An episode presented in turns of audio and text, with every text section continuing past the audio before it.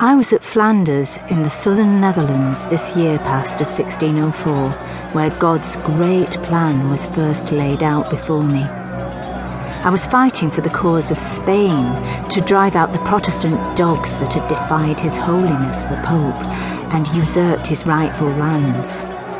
My commanding officer of the English Catholic regiments, Sir William Stanley, called me forth to his tent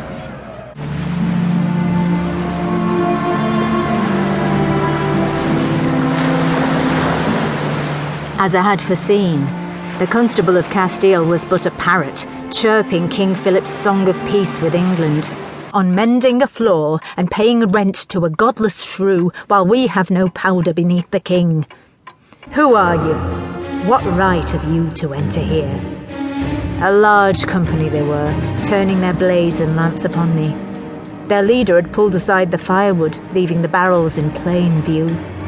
His hand rose into the air, black powder spilling from between his fingers. And what right have you to set gunpowder below this country's sovereign? I drew a match from my pocket and struck it against the stone wall.